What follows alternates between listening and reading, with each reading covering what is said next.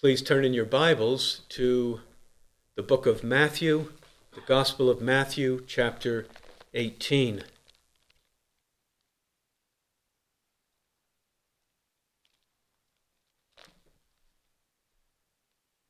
Matthew chapter 18. I'll read verses 15 through 20. And Jesus says, And if your brother sins, go and reprove him in private. If he listens to you, you have won your brother. But if he does not listen to you, take one or two more with you, so that by the mouth of two or three witnesses every fact may be confirmed. And if he refuses to listen to them, tell it to the church. And if he refuses to listen even to the church, let him be to you as a Gentile and a tax gatherer. Truly I say to you, whatever you shall bind on earth shall be bound in heaven, and whatever you loose on earth shall be loosed in heaven. Again I say to you that if two of you agree on earth about anything that they may ask, it shall be done for them by my Father who is in heaven. For where two or three have gathered together in my name, there I am in their midst. This evening's message, I hope, will be an instructive message, and the subject that we have tonight is church discipline. And I begin by stating that here in Matthew chapter 18, we have what is often regarded as the classic passage on church discipline. But this passage is not the only passage in the New Testament that deals with this subject. There are a number of other passages which deal with it as well. I will point out very briefly to you two of them, and the first is found in the book of Second Thessalonians. In Second Thessalonians and in chapter 3.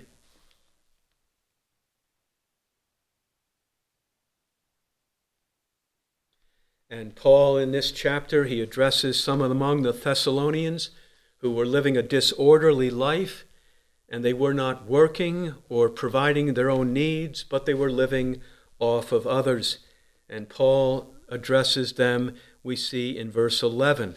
He says, For we hear that some among you are leading an undisciplined life, doing no work at all, but acting like busybodies. And the nature of this sin was not so serious, not so dangerous, and not so inconsistent with the gospel that they should be removed from the church, but they ought to be called to repentance and a turning from their sins. So Paul says to them in verse 11, he says, Now such persons we command and exhort in the Lord Jesus Christ to work in quiet fashion and eat their own bread. And then in, until they repent, then they must come under some form of public discipline. And Paul addresses this back in verse 6. He says, Now we command you, brethren, in the name of our Lord Jesus Christ, that you keep aloof from every brother who leads an unruly life, not according to the tradition which you have received from us. So the person is a brother, and he is to be, uh, the congregation, the people are to, in some manner, stand aloof from him. Now we look down to verses 15 and 16, and he says, And if anyone does not obey our instruction in this letter, in regard to turning away from the unruly life, he says, Take special note of that man and do not associate with him, so that he may be put to shame. And yet do not regard him as an enemy, but admonish him as a brother. Admonish him as a brother. So the person here still remains in the fellowship of the church and experiences this in some manner being marked special note of him. The church does not associate with him in full manners of fellowship with him. So, in some way, there is this discipline, perhaps the loss of some of the privileges of church membership and fellowship, so that he feels his shame and is brought to repentance, but he remains a member of the church at this time. There may be such sins that take place in the lives of believers where this passage of church discipline should be used. But then we can turn to another passage in the book of Romans, chapter 16. In Romans chapter 16.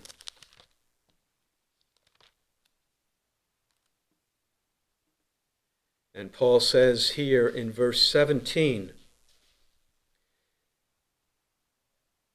Now I urge you, brethren, Keep your eye on those who cause dissensions and hindrances, contrary to the teaching which you have learned, and turn away from them. So the man here is being marked by the elders of the church. The church, the entire church, is to turn away from him so as not to be infected with his false teaching, and this would be a form of church discipline upon false teachers as well. There are other passages similar in which those who are teaching heresies are dealt with. There is the discipline of elders who continue in their sin, other passages in the letters to Timothy and to Titus. So the New Testament gives various occasions of discipline and differing procedures to deal with them. Sometimes one passage is all you need. Sometimes there are a combination of passages which must be used depending on the circumstances and the nature of the sin. Sometimes one passage morphs into another passage, and so there are a variety of circumstances, and the Word of God guides us in how these matters should be handled. So, Matthew chapter 18 is a most important passage, but it is clearly not the only passage in regard to church discipline. We'll turn back to Matthew chapter 18.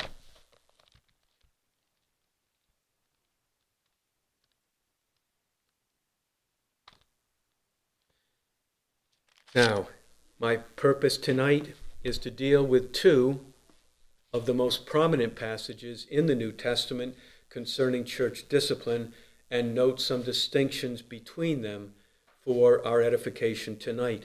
The first passage that we'll deal with here is Matthew chapter 18. The second passage is the one we read earlier back in 1 Corinthians chapter 5. Before we begin, let me make several comments about church discipline. We might ask the question why is church discipline even necessary. When I say necessary, I mean that there are sins that require the church to carry out discipline. The sins cannot be ignored, they cannot be neglected or denied. There are sins that take place which cannot simply be passed over, and so that church discipline is not an option, but it is a necessity. But why is church discipline necessary? And there are five reasons I give to you very briefly. The first is the character of God Himself. I mean the holiness of God. He is a holy God, and He demands holiness among His own people. We see this in the Old and in the New Testaments as well. The Lord says, You shall be holy, for I am holy. And so the holiness of God is to be reflected in the holiness of his own people. And when there is not holiness among his people, then his character is maligned. Sin must be removed for the sake of the holiness and the purity of his name. So here we speak of a vertical, our vertical relationship with God. His holiness must be reflected in our lives. A second reason is a horizontal reason, a similar reason, which is the testimony of the church before the world. The church is to be made up of a regenerate membership. of those who have a new nature and a new heart. And the lives of those who are in the church is to be distinctly different from those of the world. We are called the saints, we are called the holy ones. And so we are the ones who are to show the righteousness and the goodness of living according to God's law. We are to be the light of the world. In the dark world, we are to be the salt of the earth. The testimony of the church before the onlooking world is compromised when sin is tolerated and discipline is not maintained. A third reason for church discipline is that it is a warning to the rest of the church members concerning the seriousness of sin. In church discipline, we see the gravity of sin. We see the deceitfulness and the danger that it can lead to. Paul said to Timothy in 1 Timothy chapter 5 and verse 20, he said, Those who continue in sin rebuke in the presence of all, so that the rest may be fearful of sinning. So that's what church discipline should do to the rest of us. It should make us fearful of sinning. It should make us more earnest in watching over our own hearts and lives with all diligence, because the only thing that keeps us from falling under church discipline for ourselves is the grace of God and His mercy toward us. A fourth reason church discipline is necessary is because it is a mark of a true church. There are three marks of a true church the first is the sound preaching of the doctrines of the Word of God. The second is the proper administration of the sacraments in baptism and the Lord's Supper. And the third mark of a true church is the faithful exercise of church discipline. Jesus and his apostles, in the passages that we have looked at and will look at, they bring up church discipline because they anticipated that there would be sin in the life of the church as we live in this fallen world. It is inevitable. And so Christ commands us how we are to deal with it when it arises. The church, the act of church discipline is never pleasant or desirable, but it is necessary, and no church can neglect the command of Christ for church discipline. When it is necessary, it must be done according to his word if the church is to re- remain true to him and to continue to experience his blessings. One man put it this way no church can neglect discipline and survive. Look at the book of Revelation, read the letters to the seven churches, and what is so often mentioned so often, Jesus, what is he dealing with? He is dealing with matters of church discipline, and if the church does not carry out the discipline, then he says, I will remove my lampstand from among you. No church can survive by neglecting church discipline. A fifth reason for church discipline is the restoration of the one who has sinned. And that's what we find here in Matthew chapter 18 that the one who has sinned would see the gravity and the danger of his sin and turn back from it and be restored into the fellowship of Christ and the church. Now, in this passage in Matthew 18, verses 15 through 20, the primary purpose of Jesus is not for one to be removed from the church, but for one to be kept in the church. That's his purpose not to remove one, but to keep one in. The preservation of believers has been the theme of Christ, and that's what we see in the context of this passage. If we look back to verse 7, Jesus says, Woe to the world because of its stumbling blocks. Stumbling blocks are those who tempt others into sin. He says, For it is inevitable that stumbling blocks come. But woe to that man through whom the stumbling block comes. And then in verses 8 and 9, he speaks of how, by the grace of God, it is possible to even overcome such temptations by taking radical measures of cutting off one's hand or foot and plucking out one's eye, whatever is necessary to avoid and overcome such temptations. And his purpose is the preservation of his little ones. That's what we see in verses 10 and 11. He says, See that you do not despise one of these little ones. For I say to you that their angels in heaven continually behold the face of my Father who is in heaven, for the Son of Man has come to save that which is lost. A most remarkable statement there in verse 10 that his people on earth, they have angels in heaven before the throne of God who behold the face of God there in heaven, and they are sent from his throne to protect and strengthen them. And everyone, anyone who despises one of his little ones, does so at his own peril. And so, while we do not believe in the Roman Catholic doctrine of guardian angels, we must believe what Jesus says here in verse 10. And his purpose is for our salvation, for our preservation in verse 11, to save that which was lost. Now we look at verse 12 through 14. He gives a parable. He says, What do you think?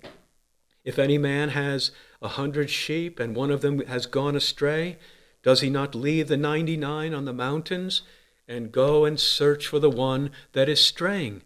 And if it turns out that he finds it, truly I say to you, he rejoices over it more than over the ninety nine which have not gone astray. Thus it is not the will of your Father who is in heaven that one of these little ones perish. So here the goal of the Good Shepherd, which is the will of the Heavenly Father, is the preservation, the keeping of all of his people, that if one does go astray, that he be recovered and restored, so that not one of his little ones would perish. And then, after verse 14, he brings up the whole matter of church discipline. This is what verses 15 through 20 are all about. That if one goes astray, that he be recovered, that there be joy in heaven, and that the will of the heavenly Father is that not one of his little ones should perish. We should also now look at verse 21. And after Jesus speaks those words in verses 15 through 20, then we read in verse 21 Then Peter came and said to him, Lord, how often shall my brother sin against me, and I forgive him? Up to seven times. So Peter knew what Jesus had just been saying in verses 15 through 20. Peter knew what it was all about. It was about forgiveness. The scribes, they would say that you should forgive your brother three times. Peter perhaps thought that he was being very large hearted when he offered to forgive seven times. But Jesus said forgiveness is not something that can be measured by quantities or by numbers, but forgiveness is rather a continuing attitude of the heart, which is what he means in verse 22. Jesus said to him, I do not say to you up to seven times, but up to 70 times seven. Continuously, a spirit of forgiveness. And then this becomes the occasion of Jesus' parable of forgiveness in the following verses of the king who wished to settle accounts with his slaves. And when one of them who owed, owed a great amount had no means to repay, then he came and begged the king for patience. The king had compassion on him and forgave him his debt. And this is what has happened to all of us as believers. We have been forgiven a very great debt by the king of heaven. But then in the parable, the slave went out and he refused to forgive smaller debts of his fellow slaves. And when the king found out about this, we read in verses 32 and following Then summoning him, his lord, the king said to him, you wicked slave, I forgave all that debt because you entreated me. Should you not also have had mercy on your fellow slave, even as I had mercy on you? And his slave, moved with anger, his lord, his king, moved with anger, handed him over to the tortures until he should repay all that was owed. So shall my heavenly Father also do to you if each of you does not forgive his brother from your heart. So, this is the context of these words of Jesus in verses 15 through 20. which informs us of the spirit in which these words must be carried out, with a desire for his people to be preserved and not one of them to perish, which is the will of the Heavenly Father, as seen in the parable of the lost sheep. And it must all be done with a desire and a readiness to forgive, as shown in the parable of forgiveness that follows. And so, the primary purpose of Jesus in this procedure is not for one to be removed from the church, but for one to be kept in the church, and if possible, to be forgiven and restored based on repentance. One commentator writes, It must always be the aim of church discipline not to deliver excommunication by due process, but to recover the lost and to restore the straying sheep. So that's the context of these verses. Now we come to the verses and the procedure itself in verse 15 and following. We may break this into four steps. The first is found in verse 15. And Jesus says, And if your brother sins, go and reprove him in private. If he listens to you, you have won your brother. The situation envisioned here is that one brother or sister has sinned against another, and the one sinned against, the one who has been offended, takes the initiative and lovingly goes to the one who has offended and reproves him in private. The word reprove means to show him his fault with an attitude of seeking his good that he may see his fault and he may turn, repent from it. The words in private can be translated between you and him alone. So at this point, we may assume that this is not a public sin which everyone knows. The church has not yet been told. The church will not even know about the sin until the church is told down in verse 17. And so the only two people who know about it are the two spoken of in verse 15. And the reproof is made in private between the two members, which makes it easier for the one who has sinned to repent and acknowledge his sin. And Jesus says now in verse 15, If he listens to you, which means that he acknowledges his sin and he has repented of his sin, which would include his desire to be forgiven of the wrong that he has committed, if he listens to you and this takes place, then he says, You have won your brother, which is the desired outcome. You have won your brother. He is your brother at this point, and you have persuaded him. He has seen his sin. There should be forgiveness, there should be reconciliation, and restoration of full fellowship between the two brothers or sisters. And so the whole process now comes to an end because it is not a public matter. There is no need for any further escalation, and nothing more needs to be done. But if the one who has sinned does not repent, then the process moves to the second step found in verse 15 or 16 in the first half of verse 16. Jesus says, But if he does not listen to you, take one or two more with you. The purpose of bringing these one or two more with you is threefold. First, to confirm that the sin being addressed is really of such a nature that one must be called to repentance over it. In other words, it is not among the common ordinary sins that so often take place among believers those kinds of sins where which peter speaks of in 1 peter chapter 4 and verse 8 and where he says that love covers a multitude of sins or to ensure that it is, does not fall into that category of what paul speaks of in 1 corinthians chapter 13 where he says love does not take into account a wrong suffered so the offended brother here in verse 15, he must be able to convince two or three others that this process must be pursued. And so this confirms the seriousness and it confirms the gravity of the sin committed. And the one who has called his brother to repent in verse 15, he must consider that he may need to do this as he begins the process. A second purpose of bringing one or two more witnesses is to add persuasion to the case. Because the voices of one or two more may have more success in convincing one of his sin than the voice of the one brother alone. A third reason is found at the end of verse 16, where Jesus says, So that by the mouth of two or three witnesses every fact may be confirmed. Now, these words come from Deuteronomy chapter 19 and verse 15. The two or three witnesses here are the same as those in the first half of the verse. And this is preparation. This is preparation for what may follow if the matter is brought to the church.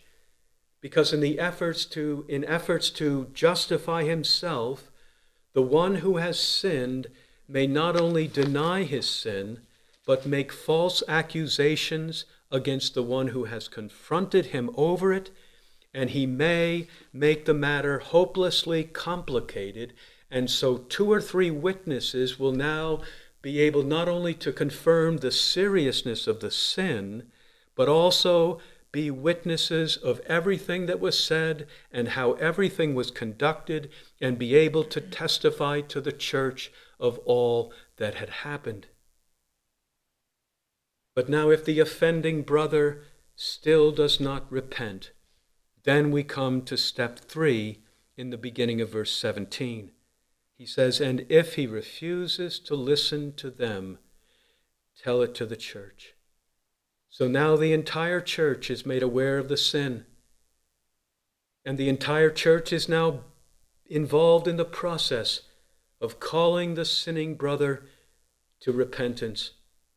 So that it is not just the single brother in verse 15 and it is not now just the two or three witnesses in verse 16, and it is not just the elders of the church, but it is the entire church and all of the individual members as they are able, and all of them collectively united together with one voice, seeking to call the sinning brother to repentance.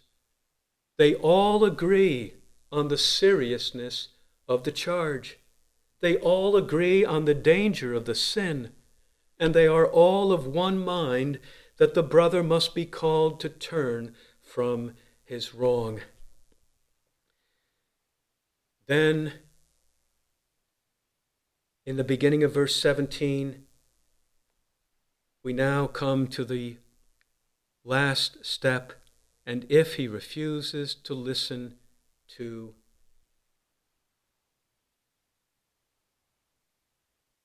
to the uh, to the church.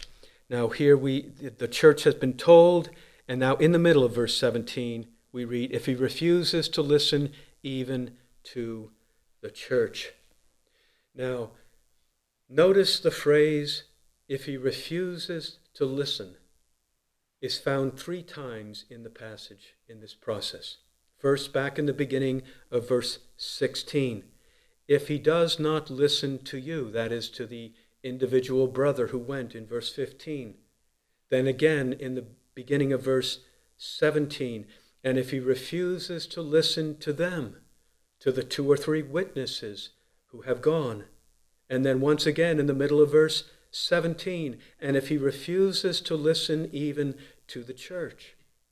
So, three times now, the offending brother or sister has been lovingly confronted by other members of the church.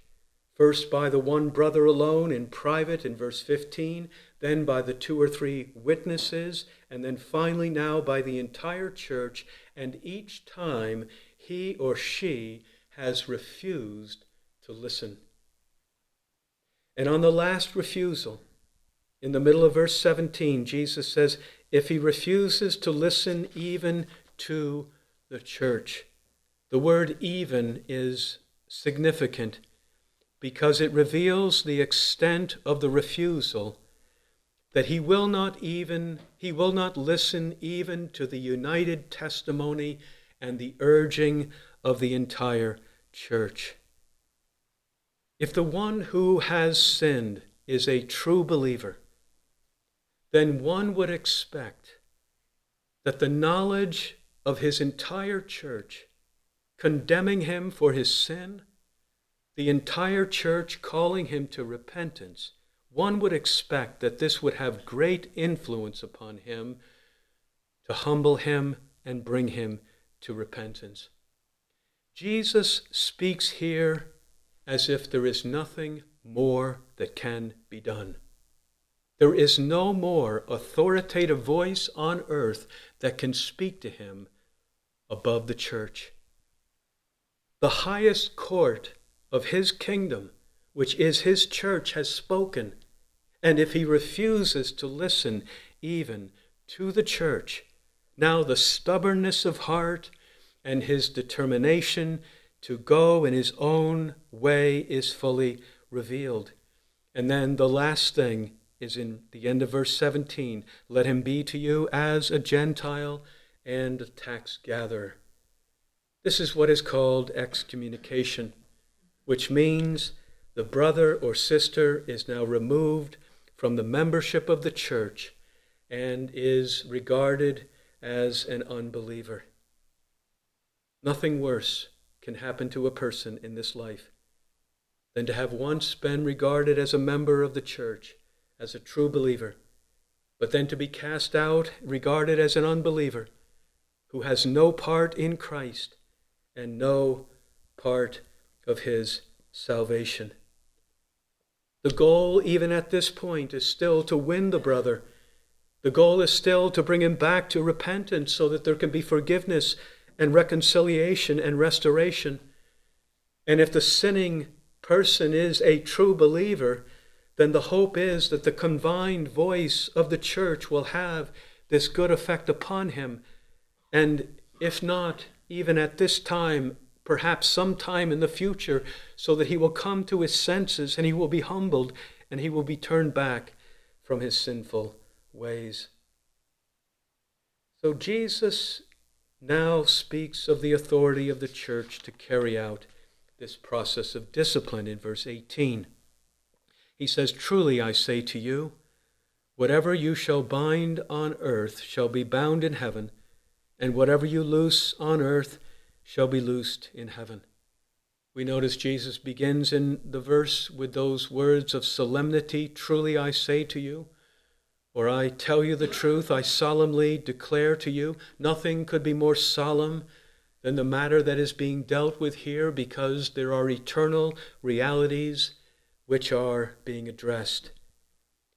Now, Jesus speaks of binding and loosing, which are terms that we are not familiar with.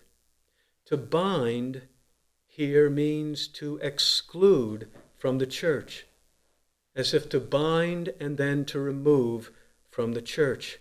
So when he says there in verse 18, whatever you shall bind on earth, meaning whomever you shall remove from the church, then he says, shall be bound in heaven, meaning will have already been bound in heaven.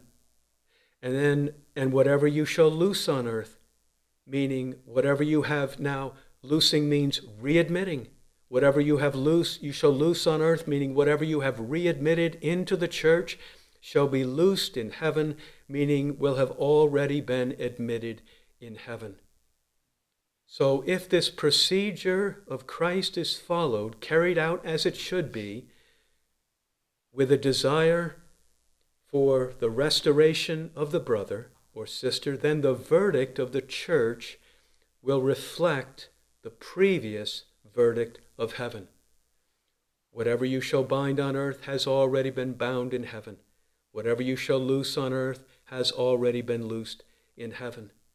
God alone is the judge, and the verdict of his throne is what really matters. But if the church carries out these words of Christ, then the verdict of the church will reflect the verdict of heaven. Verse 19 Again I say to you that if two of you agree on earth about anything that they may ask, it shall be done for them by my Father who is in heaven. Now, this verse is obviously in regard to prayer. That is true. But we must remember the context that it is in church discipline. So, church discipline, everything that is done in this passage must be done with prayer. Prayer for the wisdom and grace in dealing with the sinning brother or sister at each step. Prayer for their sincere repentance and recovery. Prayer that the church would do the will of Christ so that the verdict of the church would be according to the verdict of heaven. And then in verse 20, he says, For where two or three have gathered together in my name, there I am in the midst, in their midst. A verse that we often look to for the presence of Christ promised with the church. And that is true. But we must remember it is in the context of church discipline.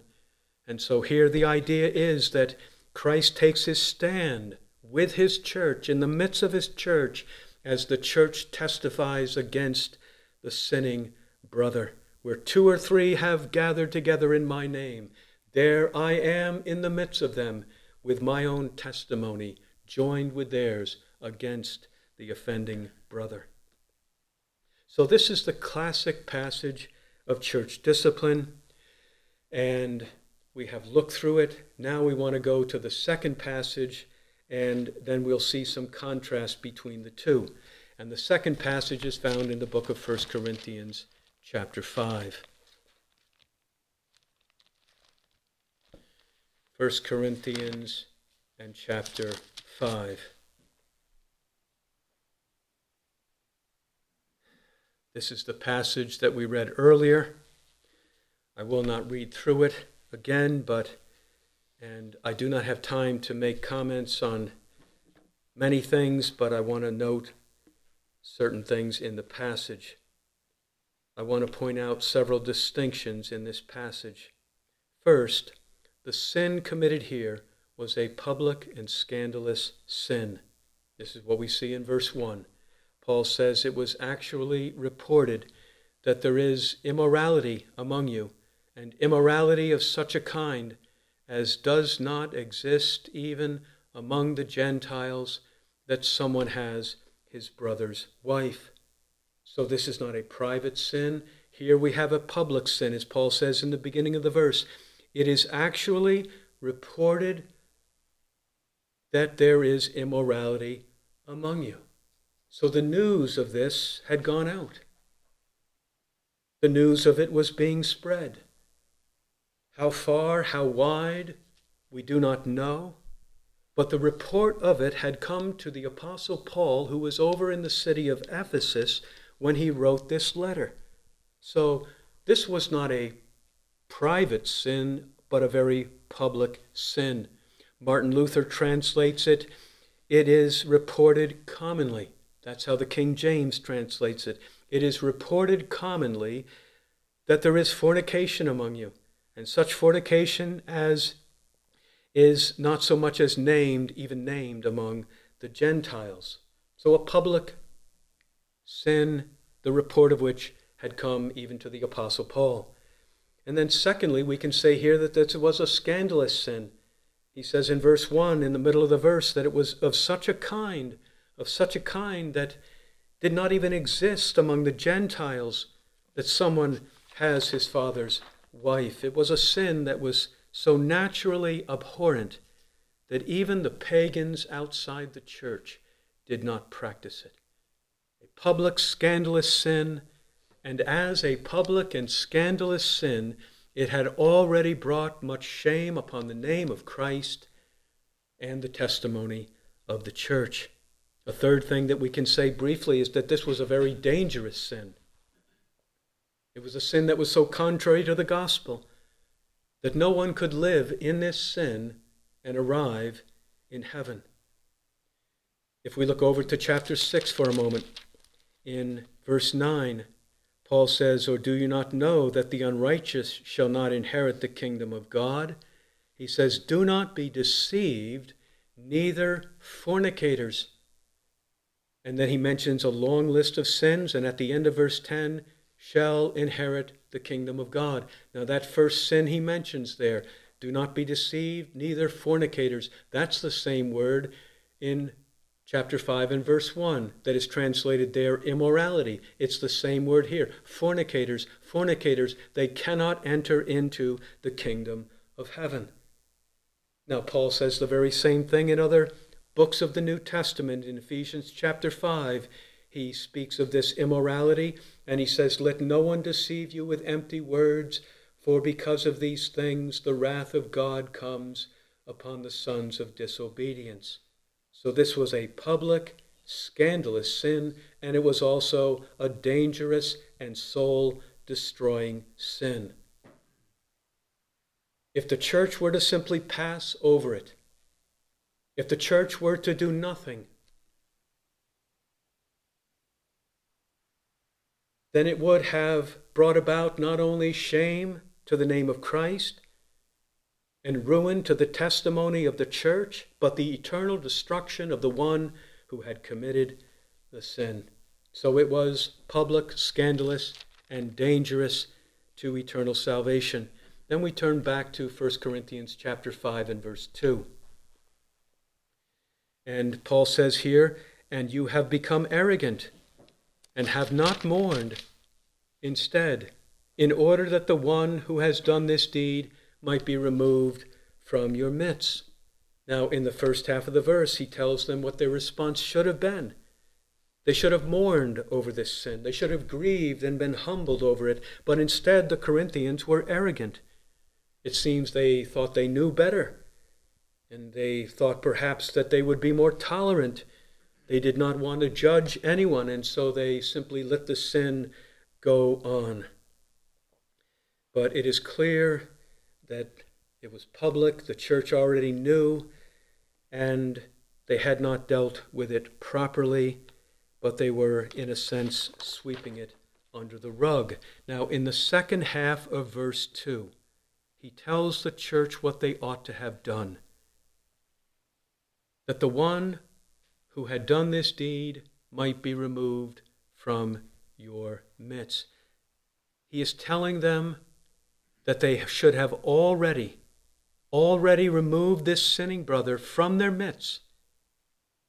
He is telling them what should have already been done, that they should have mourned, and out of their mourning they should have already removed this brother, in order that the one who has done this deed may be, might be removed from your midst. Then we read verses 3 through 5. He says, For I, on my part, although absent in body but present in spirit, have already judged him who has so committed this, as though I were present. In the name of our Lord Jesus, when you are assembled, and I with you in spirit, with the power of our Lord Jesus, I have already, I have decided to deliver such a one to Satan for the destruction of his flesh, that his spirit may be saved in the day of the Lord Jesus. Now, we do not have time for details here, but the general idea is that Paul had already judged this man, and his removal now must be completed in the gathering of the assembly of the church, where the power of Christ was present with them by the Spirit. And although Paul was absent physically, he would be present with them spiritually, and by, and by removing this man from within the church, he would be delivered back out into Satan's kingdom, which is what is outside the church, Satan's kingdom, but with the goal of his eventual repentance and salvation in the day of Christ. Now, at the end of verse 3, Paul says, I have already judged him who has so committed this. So, Paul, he says here that he has already acted, past tense. His judgment of this man is finished. The commentator Lenski says Paul intends to say that the case is so clear in every respect that he finds no reason to hesitate regarding the verdict, that it is settled, and Paul's immediate verdict is justly, is fully justified. And then in verse 4, Paul speaks of the assembled church that is gathered in the name of the Lord Jesus with the power of the Holy Spirit, and he is telling them in verse 4 that they must now act as he has already done to complete the removal of this brother. Paul is saying, I have judged him, now you must remove him from your presence as you gather together, as he has already said at the end of verse 3.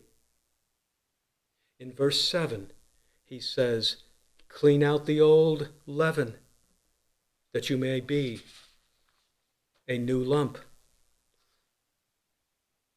The leaven of sin leavens the whole lump. It spreads, as he says back in verse 6. But here in verse 7, he says, Clean out the old leaven, that you may be a new lump.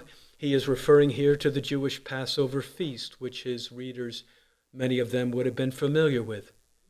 The Jews in the Passover feast, they mixed a new lump of dough without any leaven in it. All leaven had to be removed from their homes. And the new lump represented their new life of purity and their freedom from the guilt and power of sin. The old leaven represented their former life of sin, which they were to leave behind. So, this is what they were to do as a church with regard to the one who had sinned. By removing him from their midst, it was a command to clean out the old leaven so that they could be what they ought to be as the church of the Lord Jesus. Now, in verses 9 through 11, Paul tells them that they are not to associate with any so called brother in the church who lives an immoral life. They are not to simply carry on fellowship with him as usual. And then at the end of verse 12, he says they are to exercise judgment on those who are within the church. He says, at the end of verse 12, Do you not judge those who are within the church? But those who are outside, God judges.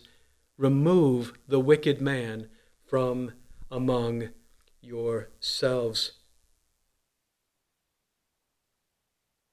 So, this is the removal at the end of verse 13, what we call the excommunication, the removal of the brother from the membership of the church and placing them outside so that they no longer are regarded as brother a brother within the context of the church membership. So the case here in 1 Corinthians chapter 5 is clearly different from what we saw back in Matthew chapter 18. In Matthew chapter 18 it was first a private sin known only among the two brothers. And there there was the process of the offending brother going, or the, the brother offended going in private. And then he would bring several others with him, seeking the repentance of the one who had sinned before it was made public and then told to the church, and the church had to act in removal.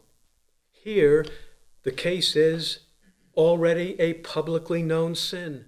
It is public and it is a scandalous sin. The case is clear, the facts are plain, and as soon as Paul received the report, Paul judged the offender. And he commands now the church to do the same. There was no process here of sending one brother to the offender as in Matthew chapter 18, to reprove him in private and call him to repentance. And if he did not listen to that first brother, then two or three more were sent again.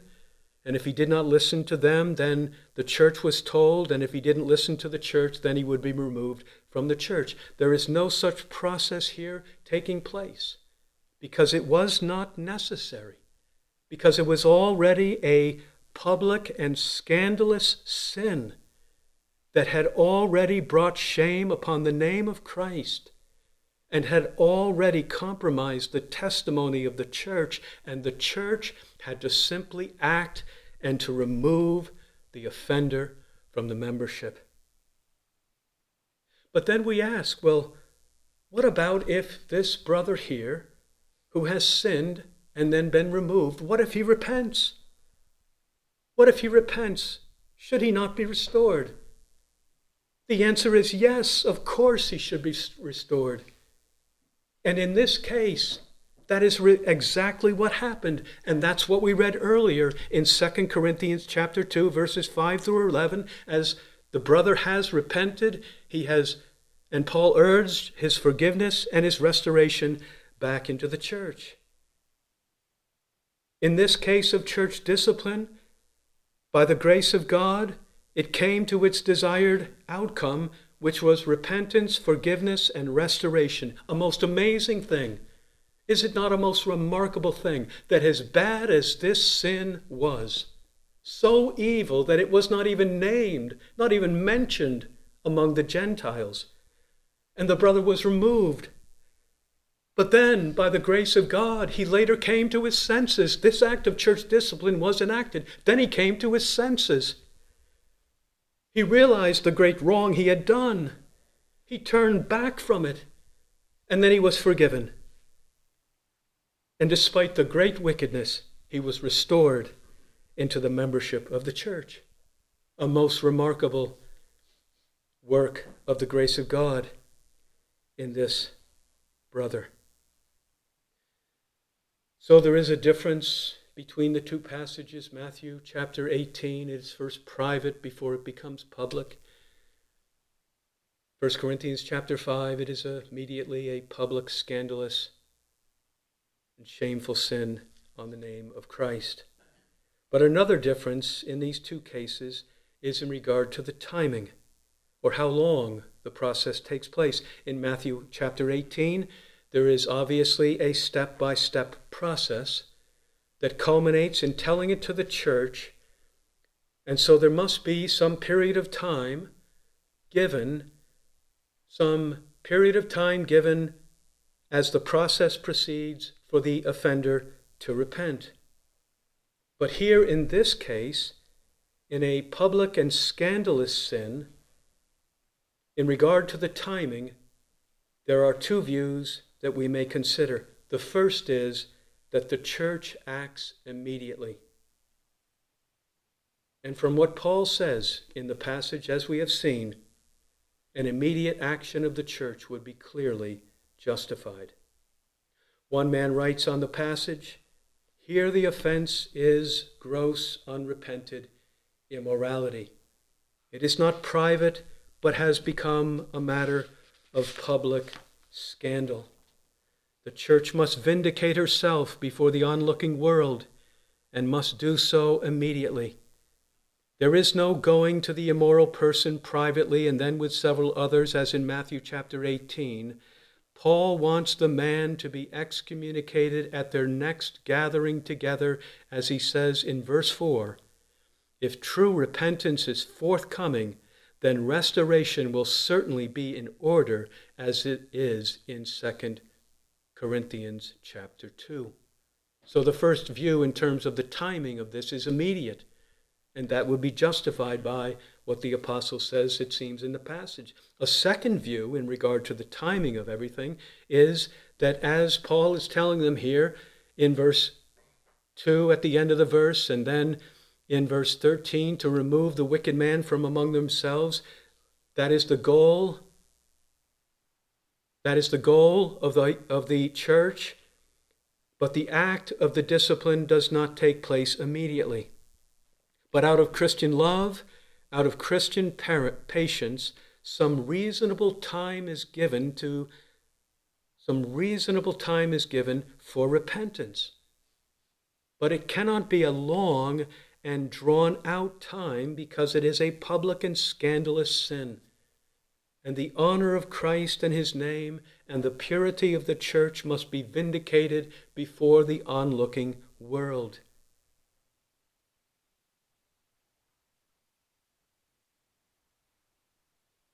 If the church were to call the sinning brother to repentance and give a reasonable period of time to wait for his repentance, no one could accuse them of tolerating sin, and the name of Christ would be honored. And by the mercy of God, in this case, even after the church has done what it should, repentance may still come and forgiveness and restoration, which is always the desire of the church in these matters. So these are the two passages, primary passages in the New Testament that deal with matters of church discipline, and we've seen some of the distinctions between them. Let's pray together. Father and gracious God in heaven, we pray that you would have great mercy upon us. Help us as your people to be those who do your will, those who are willing, able, desirous to carry out your word. And even when it is grievous and most unpleasant and undesirable for us to do so, we pray that you would help us. We pray that there would be true repentance, that there would be restoration, that there would be forgiveness of all sin. And we thank you that the blood of Jesus is able to cleanse us from all sin.